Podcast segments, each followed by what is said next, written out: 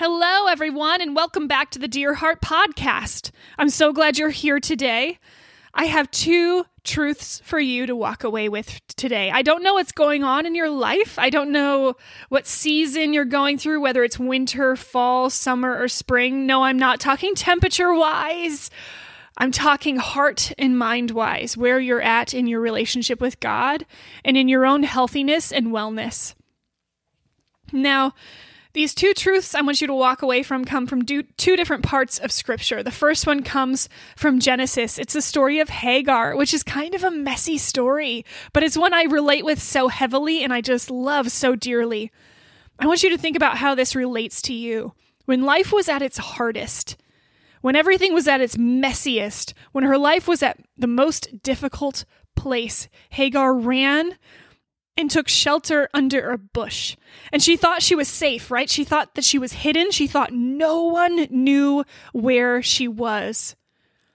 But then she got desperate because what was she going to do? Where was she going to go? This was a desert. She was alone, and then all of a sudden, this was not a good thing anymore. Dear heart, if you're feeling alone today, I want you to know if you're feeling like you're sitting under this bush and where you thought you were going to find refuge, you're actually feeling lost or like everything is letting you down right now. I want you to know that you're not alone. See, in this moment, in Hagar's worst moment, she was found by God our Father. She was not alone. She was seen, she was known, and the God her creator was grieving with her, her story, the path that led her here, and her fear. He empathized with her, he loved her, and he gave her wisdom of how to move forward well. And our God wants to meet you today, no matter where you are, no matter if you're hiding, no matter if you're running, no matter if you're just losing your mind with how difficult life is becoming. I want you to know that God sees you God knows you, God hears you, and He wants to pour comfort upon you. All right, that was the first thing I wanted you to walk away with today. The second idea comes from First Kings and it's the story of when Elijah overcame the prophets of Baal. You know, when fire rained down from heaven, it consumed the oxen, it consumed even the rocks and the water that had been poured around. It was a fantastic, overwhelming, wild miracle that God did. God showed up for Elijah and right after that, we find that Elijah is scared for his life. King Ahab, Queen Jezebel are coming after him. He is scared. He is running for his life, just like Hagar was. And he is done.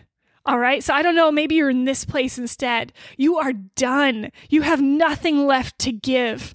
You are empty and you are longing to be filled, but honestly don't know if that's possible anymore.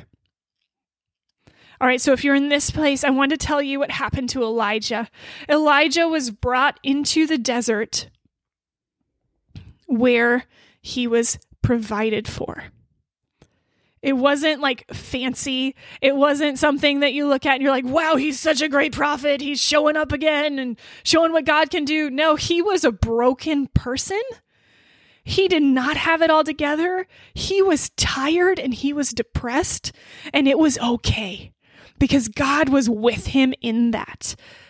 You are okay if you don't have it all together right now. You are okay to just rest and let God take care of you if that's what you're really needing right now. All right, so in this story, Elijah rests. He just sleeps. And when he wakes up, there is bread provided for him. And then he sleeps again. And then there's bread provided for him. He is tired. And sometimes you don't need more. I'm sorry, you don't need more Bible study. You don't need more prayer. You need to sleep. You need to eat nourishing food and you need to take care of yourself.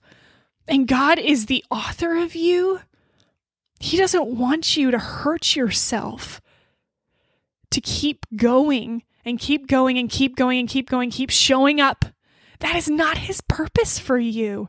That is not his goal for your life. His goal for you for your life is for you to be the best version of who he made you to be and then live out how you are in your community. Live out who you're meant to be, what you're meant to do, where your passions lie in your community, right?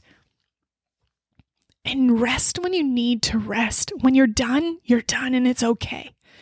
It's okay. These are two very powerful stories to me because it tells me that I don't have to have it all together, right? We don't have to have it all together.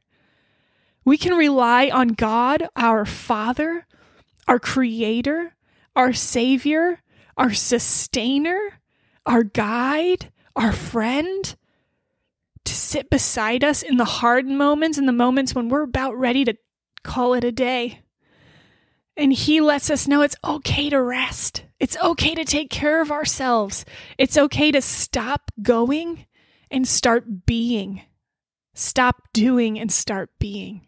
I mean, we saw Jesus do this himself, right? In the New Testament. He would go away into the wilderness and be with his Father in prayer. This happened a lot in his ministry. This is something we can learn from.